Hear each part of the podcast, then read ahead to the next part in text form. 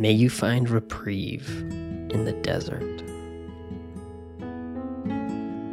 May the deep thirst of your soul be quenched, if only for a moment, as you behold the majesty of God.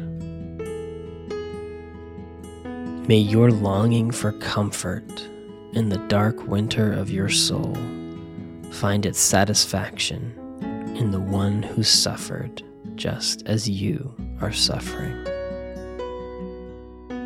May your deep seated desire for connection in the loneliness of this season guide you to the shadow of Spirit's wings, where you are safe, where you are home.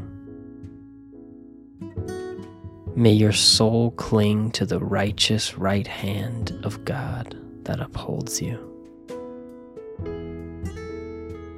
Though the dark winter has not passed, May this glimpse of the coming spring feed your soul and give you strength for today.